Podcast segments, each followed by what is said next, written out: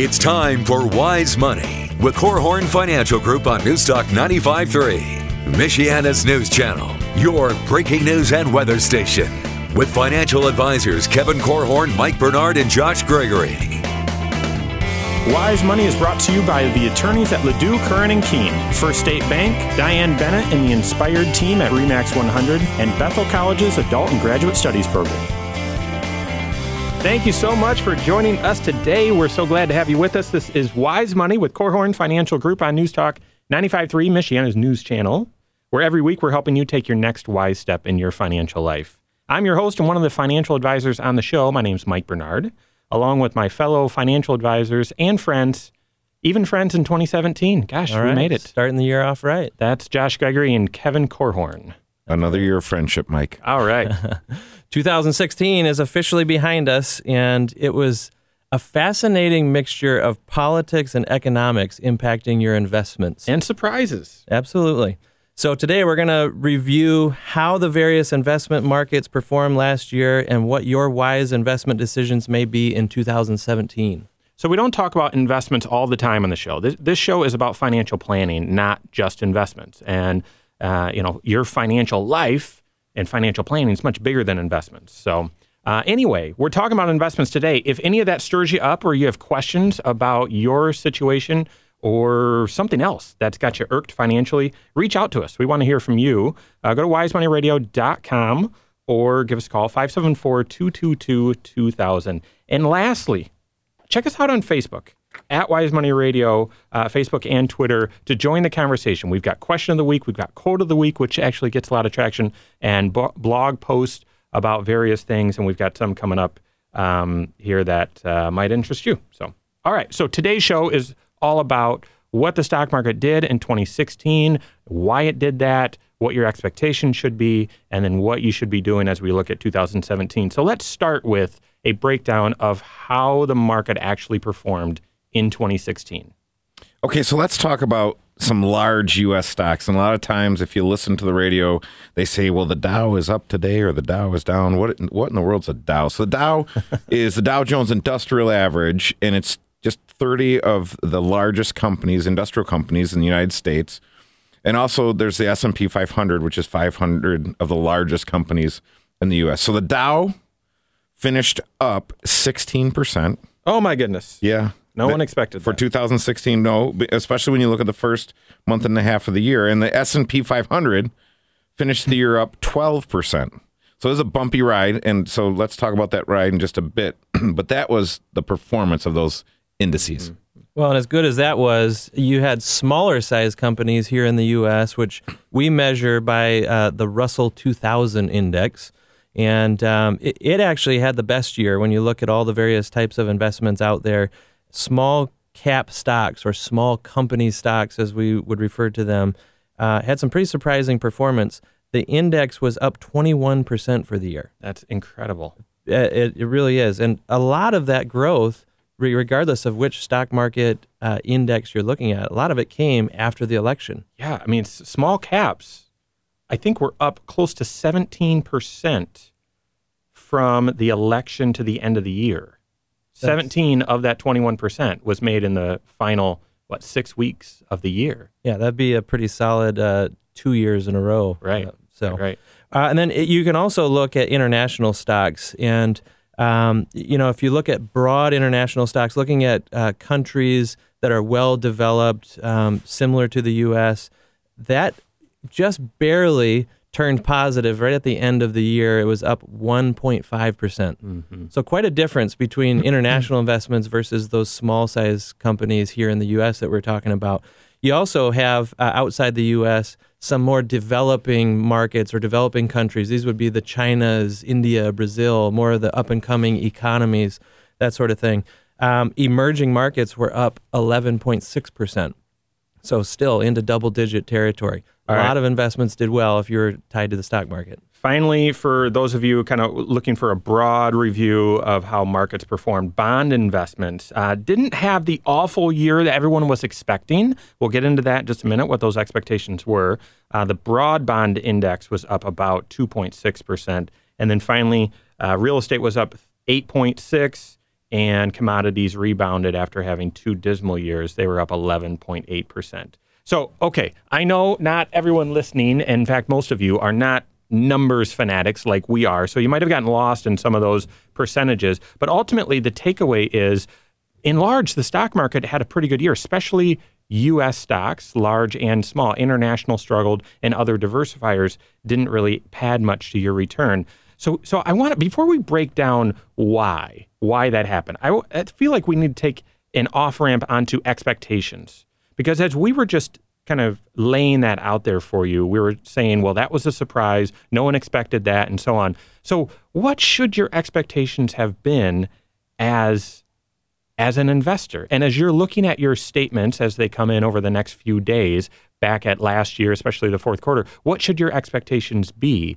Those expectations really drive a lot of your emotions, which then drive your decisions. So uh, let's let's talk about those expectations for a bit. Well, I'm glad you mentioned emotions, though, because uh, you know if you went through the year expecting, for example, that the stock market was going to tank if Donald Trump was elected, and that was you know, a big part of the narrative that was being pushed out there uh, leading up to the election, then you know you may have uh, been led to go dump a bunch of money into gold and avoid stocks. I, I know of some people that were really fighting the temptation to just completely get out of the stock market leading up to the the election. I, I yeah, I had people that didn't fight that temptation, that gave in to that Really? temptation. Yeah. Yeah, because we started the year with the expectation. When I was doing some of the show prep, folks, I just wanted to see some of the headlines to start the year, and it was it was 12 months ago now. So you're you might have selective memory, you might not realize it, but there were huge recession calls Oh, yeah. at the beginning of this year. And I'm just going to tell you, I'm not going to call the author out, but the first article I saw, the headline was Stock Market Crash of 2016, The Countdown Begins. This author was predicting a crash in the stock market in 2016 of over 50%. Wow. And this was in this was in Market Watch, which is a huge. Um, if you're if you follow financial markets, you're familiar with the Market Watch website.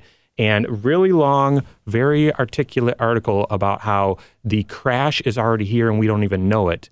And yet the Dow was up 16% this year. Yeah, and that that was a question. I mean, the, the, one of the second hardest decisions that people seem to wrestle with is whether or not I should take all my money and move it to the sidelines because there's something happening. I can just feel it, whether it's um, an event that's happening or maybe I just, you know, went to Taco Bell last night, but there's something I'm feeling and I know that I probably should just move my money to the sidelines. That's a, again, that's the second hardest decision. The first hardest decision is when do you get back in? Yeah, right. So if you if you decided in early November, which you could have done, you could have watched uh, any of the morning shows, the morning news shows, and saw that um, uh, the election was going to cause turmoil, and you say, "Hey, I want to avoid uh, the stock market doesn't like uncertainty. I don't either. I'm going to move everything to cash." You would not have known when to get back in Right. because election night the futures were down eight or nine hundred points on the Dow, and then following day the Dow was actually up seventy five points from where it closed the day before. Yep. And the point is, folks, no one knows. No one knows. But if you had made a decision to get more conservative during the year because one, you thought there was going to be a recession, or two, you thought there was going to be a global economic meltdown because Great Britain got out of the Union, or was I one, two, or A, B? Uh, so three or C. Uh, y- you thought Trump was going to crash the the market. If you got out or got conservative then, and now you're ten percent behind the curve, what are you going to do now? That's right.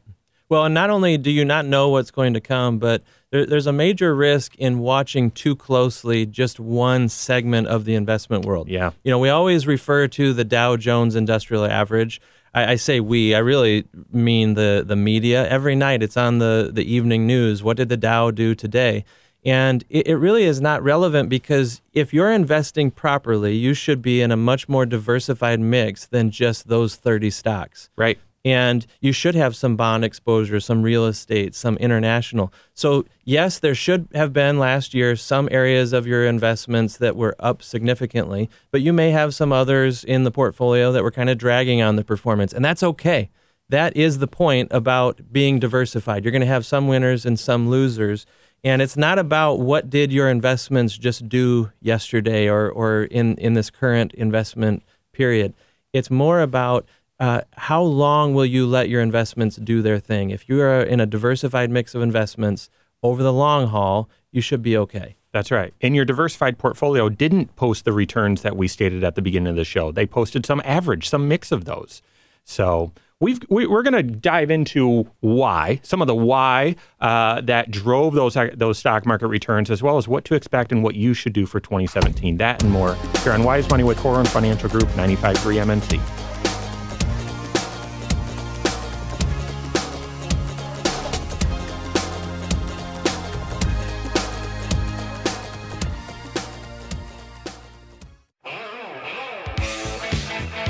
This is Wise Money with Korhorn Financial Group on News Newstalk 95.3, Michiana's news channel, your breaking news and weather station. Good morning, folks. Welcome back to Wise Money with Korhorn Financial Group on News Newstalk 95.3, Michiana's news channel. My name is Mike Bernard. I've got Kevin Korhorn and Joshua Gregory with me in the studio. Special thanks to the attorneys at Ladue, Curran, and Kuehn, as well as First State Bank for sponsoring the content of today's program.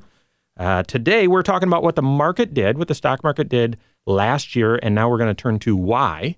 And then we're going to talk about what to expect for 2017 for the year ahead and what you should be doing about it. If you have a question or a comment or anything like that, reach out to us 574 222 2000 or go to wisemoneyradio.com to submit a question, comment, or anything else. All right, so we kicked off the show talking about what did the market actually do last year? Dow was up 16, uh, that's total return. S&P was up 12, but really those are just large capital stocks. A diversified portfolio has more than just large U.S. stocks. It's got international, which was only up 1.5, has bonds, which was up about 2%. So really a diversified investor shouldn't have their expectations that, well, I should have done 12% last year. No, most likely you did something somewhere in between.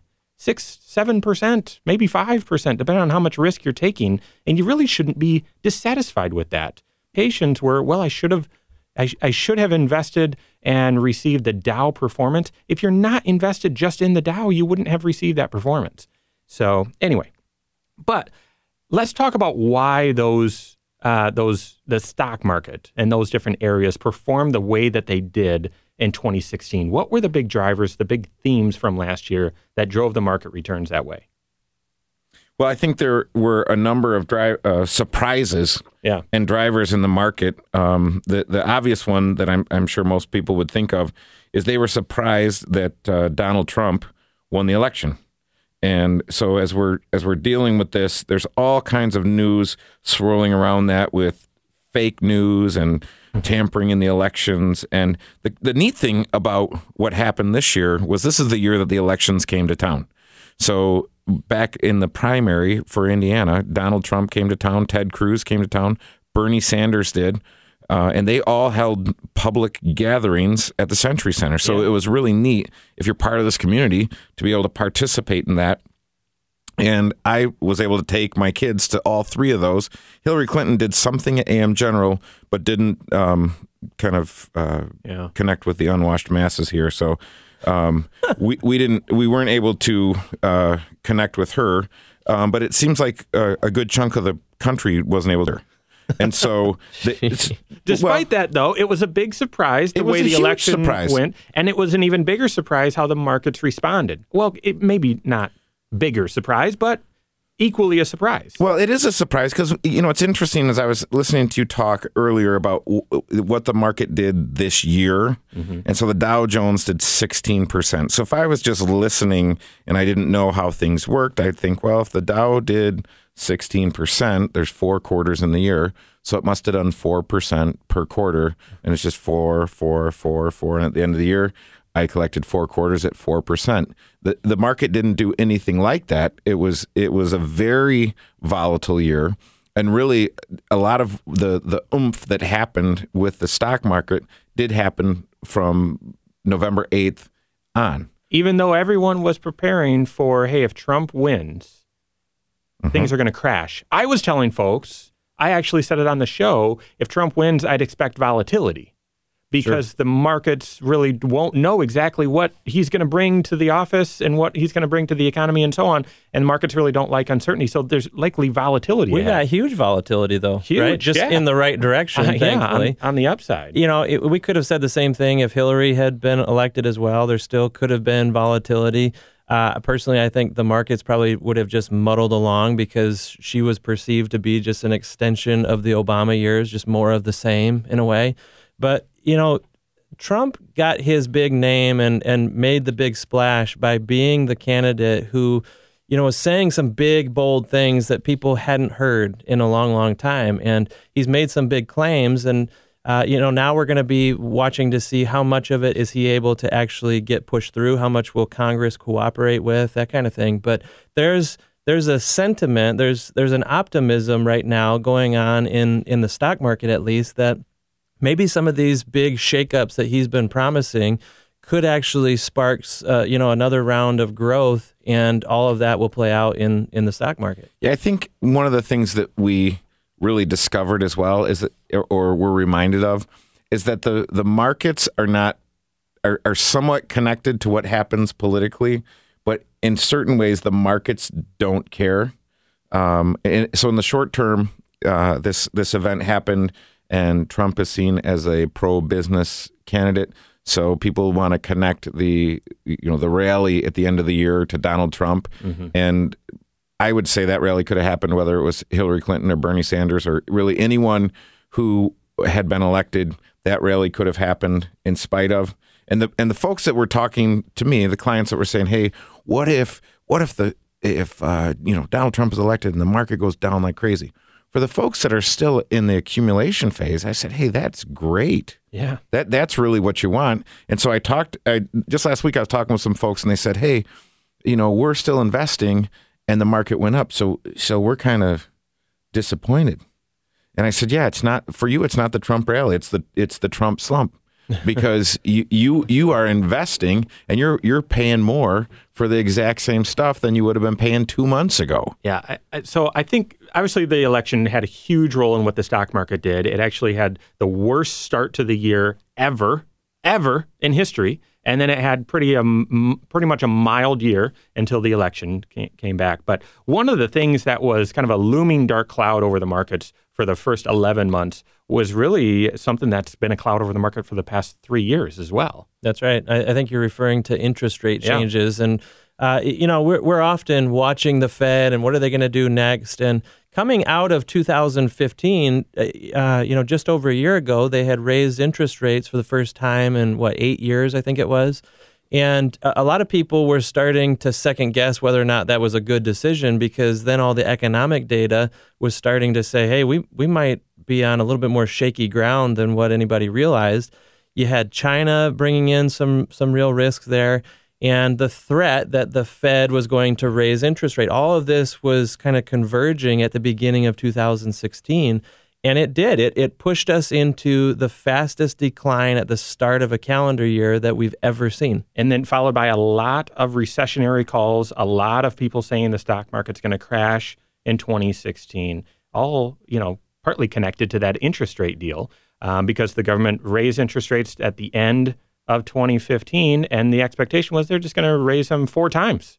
Right, and if they had, that, that may have been a self fulfilling prophecy that sent us into a recession. Yeah. And so, you know, every time uh, it it was one of their big meetings, and and the markets were trying to gauge whether or not they really were serious about raising rates, it would spook the markets, and we'd see some some added volatility throughout the year. Yeah. Yeah, it's been interesting to look at the the impact that the the rates being raised has had, because um, as I was talking with Casey, I said, "Hey, look, this is going to filter through on the lending side uh, very quickly. But as far as if you've got a CD, so if you have a CD at the bank, you you- it probably didn't go up 25 basis points and and you're not getting a re- renewal notice that interest rates are going up.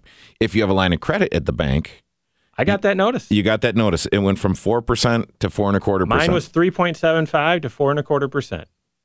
Thank you very little. so very so so fifty basis points. So um, it- yeah. it- So as far as what I'm paying to borrow money, that ha- that cost has gone up. That trickles through. That's not a trickle. That's a Yeah. that's a torrent, Right. a, a, a flood. But Straight to the bottom line of those banks. which is why bank stocks have really rallied, which a lot of those are large cap. Um, uh, so anyway, that But we- plays together. But we're we're hoping though that the Fed, and again, when we talk about the Fed raising interest rates, it's it's it's the what banks are allowed to charge each other for short term overnight lending from one bank to the next. So it's not like uh, you know when the Fed raises interest rates, that doesn't mean the Fed just raised mortgage rates and auto loan rates and everything else. it all trickles down. And the other thing, it's hard to it's hard to play what the Fed's going to do and then how the market's going to respond because we've seen times where the Fed says, "Nope, we're everyone thought they were going to raise rates, they didn't," and the market crashed because they said, "Oh, the market or the economy must be weaker than what we think." And then the opposite happens too, where oh, they're not going to raise rates, they do, and the market goes goes up. So it's really really hard to play this. So we'll see exactly how 2017 pans out. I think the government or the Fed is a little more muted on what their guidance is. But we're gonna we're gonna break down a little bit more about what to expect in 2017 as well. The all important question: What should you do about it, folks? That's coming up here on Wise Money with Korhorn Financial Group 95.3 MNC.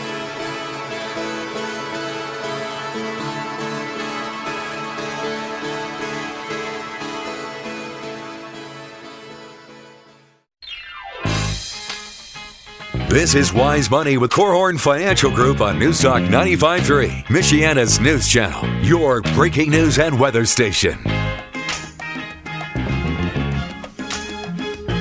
Good morning, folks. Welcome back to Wise Money with Korhorn Financial Group here on 95.3 MNC. My name's Mike. I've got Kevin Korhorn and Josh Gregory with me in the studio. Sometimes I call him Joshua. He really doesn't. Ma- it doesn't doesn't really matter to you, right? It doesn't. Okay, good. I'll answer to anything that starts with a J. Thanks, Joshy. Uh, thanks to Bethel College Adult and Graduate Studies, as well as Diane Bennett and the team of Inspired Realtors at Remax 100 for partnering with us on the Wise Money Show. Today, if you've been listening, we're talking about the 2016 stock market and all of your investments and what the what drove those performances for 2016. We're going to turn the tables now and start talking about 2017 and what it looks like to start this year, what you should be doing about it. You have any questions, don't agree with us, or have any other comments, reach out to us, wisemoneyradio.com or 574 222 2000. All right, so we've talked about what the market did in 2016, why it did that in 2016. Let's turn the tables to start talking about 20, 2017. So, Mike, before we completely turn the tables, I, I've been thinking about this, and we talked about what the market has done. And when you talk about it, you say, yeah, the Dow was up 16%, and the S&P 500 was up 12%, and of course it was. Yeah. That's that's what we expected, right? That's what isn't that what you expected? And people kind of look and say, "Well, yeah, I mean, that's what the stock market goes up, right?" That's what. And so it's very interesting because there was there was a lot of uh, turmoil and tumult and excess stomach acid and people very worried and concerned about how things were going to end up. And at the end of the year, you look and you say all that worry was for naught. Your your investment your investments performed historically better than we would have expected. So we're delighted with what happened in 2016. So the problem becomes people say, well, if that happened in 2016, I would expect that or better. Yeah. So if the S&P did 12, let's if for 2017, let's see 12 or better. Right. And this is where in the temptation is to say, well, wait a minute, if international stocks didn't perform very well and large US stocks performed really well, what I need to, what the smart people are doing right now is getting rid of their international stocks and buying the uh, the large US stocks. And I try I try to point people back to a time uh, I think of March 9th of 2009 when the S&P 500 was worth what it was back in 1997. So if you had walked in uh, to Korhorn Financial Group in 1997 and said, "Here, will you take $100,000 and invest it for me? I'm going to be gone for 12 years, but when I come back, I, w- I want my my uh, money back. What should I expect?" And we, you could point to the the chart on the wall and say, "Well, look, the market's going to do 10%, so hopefully, at least your money would at least double." And in, in reality, from 1997 to March 9th of 2009, it didn't move. If you were just in the Dow. It- no, S and P. S&P. Thank you, thank you. No, but you could go either one. But if you were diversified, that certainly wasn't the case. it doesn't doesn't mean you were happy with your investments all the time, but that wasn't the case. Not even close to the case if you were diversified. Right. But the year, it- every year, when people look and they say, "Oh, this is what happened last year," um, get me out of the thing that didn't do well and put me into the thing that did really well. When actually, what you should be thinking is the reverse of that. So I, I have a, a name for that. That way of investing is called following the crowd. And I think it's probably the most dangerous way to invest or the most dangerous way to approach your finances that I can think of. Well, especially when research, you know, study after study continues to show that the crowd is often wrong. Yeah. We emotionally get pulled into traps where we're jumping out of the market at the time that we should be jumping in. And uh, most investors, if if they allow emotion to drive their their financial decisions, they're going to do the exact wrong thing at the wrong time. All right. So let's talk about what the themes are for 2017. I'm just going to piggyback on the one that we talked about last time. I think a lot of Trump policy is likely going to be a theme as we look at what, what to expect in the markets in 2017. So basically, at the end of 2016, no one thought he was going to win. Trump won. Now, what will his promises, what he campaigned on, what will that mean for the economy and the stock market? And there's a lot of euphoria. Okay. Well, now it's, well, is any of that actually getting done? And I think that what Congress actually does, what the administration puts through as far as policy, is going to drive a lot, and and what he communicates on Twitter is going to drive a lot of how the stock market's going to move in the short term in 2017. I think that's a big theme to follow. The administration, and and, and I'm I'm not kidding. What what Donald Trump tweets about? He tweeted Yeah. about something with Boeing, and Boeing stock dropped dramatically the the day that he did. So. Yeah. Well, he tweeted about something yesterday, and the Republicans com- turned around and undid what they were going to do Yeah. with the ethics Right. uh, Yeah, situation there. You're right. You're right. So, I think Trump policy is going to be a big theme in the markets for 2017. And that's not just the U.S. markets either. I think the rest of the world is watching very closely because, uh, you know, one of the, the themes during the campaign was um, reevaluating, maybe renegotiating a lot of the trade agreements that have been in place for, for a while. And that has uh, implications not just in this country, but around the world as well. Other countries are doing the same thing. You know, one of the themes in 2016 that was kind of a shocker in the summer months was Brexit Right. when Great Britain decided to leave the European Union. Well, that still hasn't completely played out yet. A lot of those trade agreements have to be redone. And the landscape that everyone has just known and accepted for so long in the investment world is going to change. Yep. And, and that's what policy changes, uh, that's what it does. It, it makes new winners and new losers at times. One of the, the other specific industries in this country that I think people are going to be watchful for is healthcare. Yeah. You know, will mm-hmm. there be some major overhauls to the healthcare laws in this country? If so, uh, there may be some new winners that come out of that as well. Mm-hmm. Yeah. So if you were asking what are our expectations and what, what's going to be coming out of Trump policy, I expect there's going to be a lot of noise.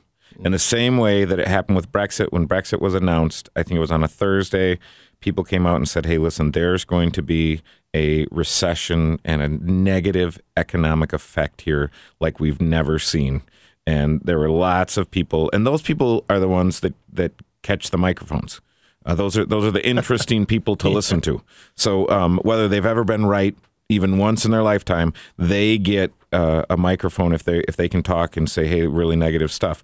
Well, if so, let's rem- let's remind ourselves the market did drop and then bounce right back up because of the Brexit event, and so there will likely be a number of those things happening. And this is where you kind of want to put the blinders on and you want to go back to your investment policy and your your diversification and your and your mix and say, hey, look, this is if if I've got the right policy and the right process working for me now, I'm not going to change it because of something that Donald T- Trump tweets at 1.30 in the morning. Yeah. So I, want to get I want to get back to that, but but over all of them, the theme that's going to drive, in my opinion, is going to be GDP and corporate profits, folks. It all comes down to that.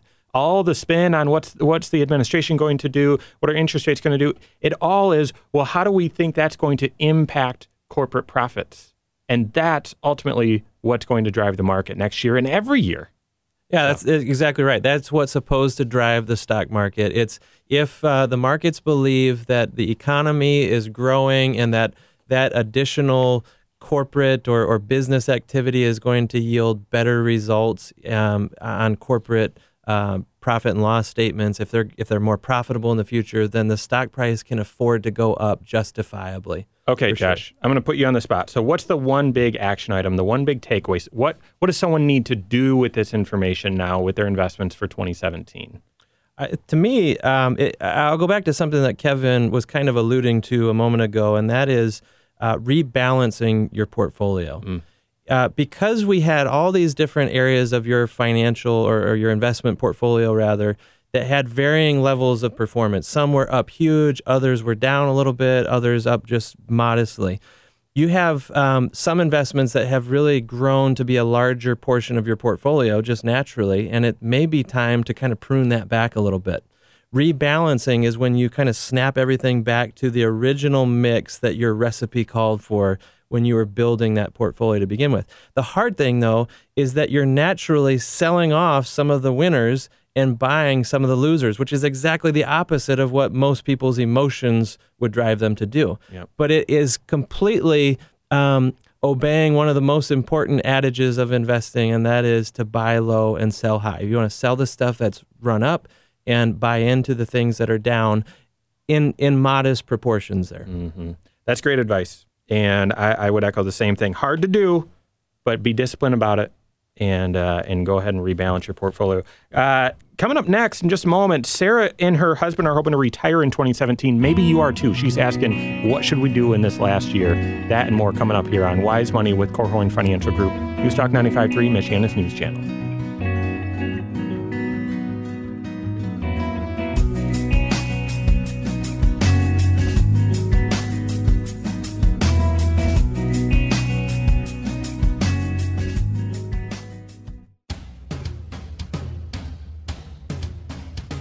This is Wise Money with Korhorn Financial Group on News Talk 95.3, Michiana's news channel, your breaking news and weather station.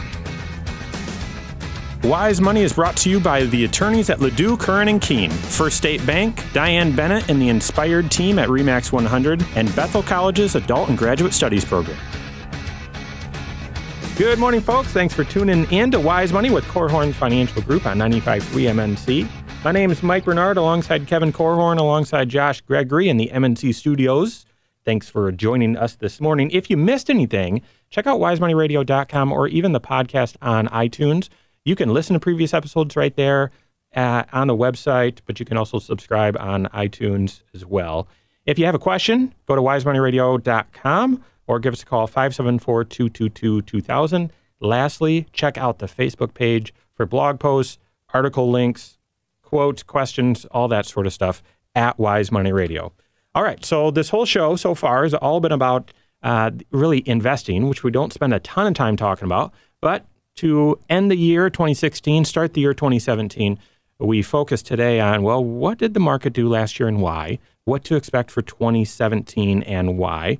And we're just about to turn it to, to Sarah and a, a question that she had about retirement. But Kevin, how would you recap if someone's just tuning in right now, what, how would you recap the market discussion or really the takeaway, what they should do? Yeah, a quick recap is that things were generally positive. Certainly, if you look at uh, large U.S. stocks last year, it, things uh, did well. The Dow Jones Industrial Average was up 16%, S&P up 12, and that's higher than what we would expect when you think about expectations. What's the what's the takeaway? What's the item that we should be doing? We should be rebalancing right now. You should be looking at your portfolio. And this is where I would encourage people call your financial advisor, schedule an appointment with your financial advisor, meet with your certified financial planner to make sure that you are on track to have your uh, investment structured the way that they're supposed to be. It's because these dollars are your dollars that, that you've invested, you are emotional about them. Yep. And when people make emotional decisions about their investments, almost always they're bad decisions. So this is what this is where we encourage people to work with a certified financial planner who can evaluate the risk that people should be taking and structure a portfolio. But there's ongoing maintenance. It's it's it's kind of like the dentist. You don't go to the dentist once and say, "Okay, good, I've got my teeth fixed and I'll never have to see the dentist again." No, you need to go see that guy or gal every 6 months and make sure everything is working correctly. Yeah. So my kids went to the dentist this week. My son Kuiper is four. He wants a gold tooth so bad. He was so disappointed that they didn't find anything. He wants a gold tooth. But you're right. I mean, he's he's got to go back in six months. It's an ongoing thing. And same way with your investments, folks, and, and rebalancing. And I'm going to use that as a segue into Sarah's question. She's a fan of the show. She's asking about retirement, but really, uh, most people, I know I am, investing for a reason. So even though I want my investments to perform at their optimal level every single year, no, really, I mean, emotionally, I'd say that. But actually, I just want my investments to perform to help me reach that goal of being able to retire. Yeah. And I would reset your focus. I think, Kevin, that's exactly what you're saying. So, all right. So here's Sarah's question. She's from South Bend. She's 64. Here's what she said My husband and I are hoping to retire at the end of 2017 and are trying to get all of our ducks in a row. Is there any general advice that you would recommend people do in their finances before they actually retire? It's a great question. I I don't know if this falls under the heading of advice, but maybe at least a warning or or a reminder that um, one, one of the most important things that you need to recognize when you're getting ready for retirement is that there are trade offs with this goal. And as soon as you start rigidly setting certain parts of your retirement game plan, you have to get more flexible or maybe more sacrificial in other areas. So, uh, you know, Sarah, I think you've kind of defined that the end of 2017 is the date that you're going to retire. Um, and I'm I'm reading that literally. Maybe you've even uh, started making the announcement. Mm-hmm. I, I don't know. But as soon as you set the date, now all of a sudden um, you have to make sure that uh, you have the right resources to make that uh, a reality. And if not, then you might find yourself having to watch your spending a lot closer in retirement than you otherwise would have. Maybe you have to budget to spend a lot less than you've been, you know, enjoying during your working career. You might have to stick with investments that are more growth oriented than you might naturally want to be just because you need them to perform better. Well, Maybe. 64 is still young. I mean, uh, ideally, that money, her, her resources, her and her husband still needs to last another 25, 30 years. Exactly. Yeah. Exactly. So, you know, sometimes even just being a little flexible on when you retire, retiring one year later allows you to save one more year, allows you to let those investments grow for another year, and so on. So, um, before you or as you're you're getting all these ducks in a row, as as she said, um, I, I think it's important that you maybe hold the goal with a loose hand right now and let it kind of evolve and and uh, massage it into its final uh, shape as you are able to check these items off the list that we'll kind of talk through with you here. Yeah, it is interesting to think about, um, and we don't know a lot of details uh, from Sarah. But Sarah, it sounds like you're setting the date. So that's one approach. I set the date and then I determine between now and when I retire exactly what I can do to help my cause. And then at the end of the year, I retire and I'm going to have to make it work with whatever I've done in this last year. There is a different approach that you might want to consider, and that is look, analyze the necessary work that needs to be done before you retire and let that analysis set the date for you. Give an example. What do you mean by that? I'm saying if you sat down with a certified financial planner and you you looked at everything that you that you've done up to this point to prepare yourself for retirement, what if that financial planner said, "Sarah, you and your husband are ready to retire. Go do it. You're, you, what your financial goals are and what you're trying to accomplish, you've already done it. You're you're you're past the point. You can uh, retire today and achieve all your financial goals and have plenty of money left over. Well, I'd want to know that. Yeah. Because maybe I don't want to work another year of my life. Maybe I don't want to work another two years of my life. Mm-hmm. And so, and it's it's been interesting because I I've seen it over the last twenty three years, all different ways. Some pe- people come in and say, "Hey, listen, I am retiring at the end of this year," and you say, "Hey, if you do you know that if you worked a year or two more, this this would be possible, and you could put the whole thing on ice. And they say, I don't care. I'm done working. Work is too much. I can't take it anymore. My health, et cetera, et cetera. So boom, I'm done.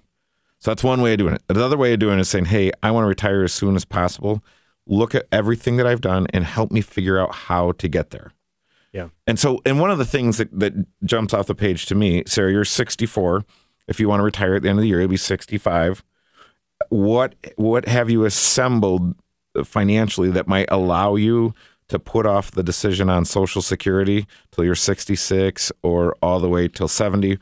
Again, Social Security planning has gotten a lot simpler since Congress has changed some things, but it's still that's one of the bigger financial decisions that you'll make in your lifetime. Yeah. Well, it's also one of the ducks that she needs to get in a row, right? Uh, an income plan or, or some sort of an assessment of what your sources of income will be, not just the first year of retirement, but what will it be 10 years out? And you have to make some assumptions about will these sources of income be growing to keep up with your rising costs of, of life in general? So, calculating the income that you need. And then also, I, I would encourage you before you retire, get this duck in a row, and that is budgeting. Mhm. You need to know not just what are your sources of income, but have a rough idea of what you're going to be spending in a typical year uh, during retirement, because it may be very different than what you've been living off of up to this point. And most people will recognize that there's some sort of a gap there. And uh, you know your your income level might not fully cover all of the spending that you want, and that's where you have to do a, a very careful assessment of whether you've got additional resources, investments, retirement accounts, that sort of thing to help supplement. Yeah. So to to recap here, it sounds like first one is get a plan. Make sure you've sat down with a certified financial planner so you have clarity or confidence that being done in one year is right, or being done now could work, or whether it should be two years. Puts it on ice, as Kevin said. I like that. I like that idea. So first, get a get a plan. Second is figure out your income plan. How are you going to draw Social Security? And should you, you know, does it does it benefit you to wait a couple of years, something like that? And then lastly, and this is the one that I was most focused on, get a budget. And and I would actually tell you if if this is your last year working, practice that retirement lifestyle right now. Yeah, test drive E- even go on a big vacation if that's if that's one of your dreams. Get start that right now. Start if you think you're only going to live on four grand a month, start living on four grand a month right now. Good stuff. Thanks for listening, Sarah. Thanks for the question. Hopefully that was helpful, folks. Okay, folks, uh, if you have any questions, go to wisemoneyradio.com. You can also check out previous episodes as well if you missed anything today.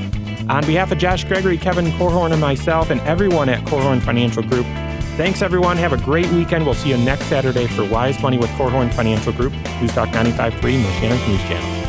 Securities offered through Silver Oak Securities, member FINRA slash SIPC. Advisory services offered through KFG Wealth Management LLC, doing business as Korhorn Financial Group. KFG Wealth Management LLC and Silver Oak Securities Incorporated companies are unaffiliated.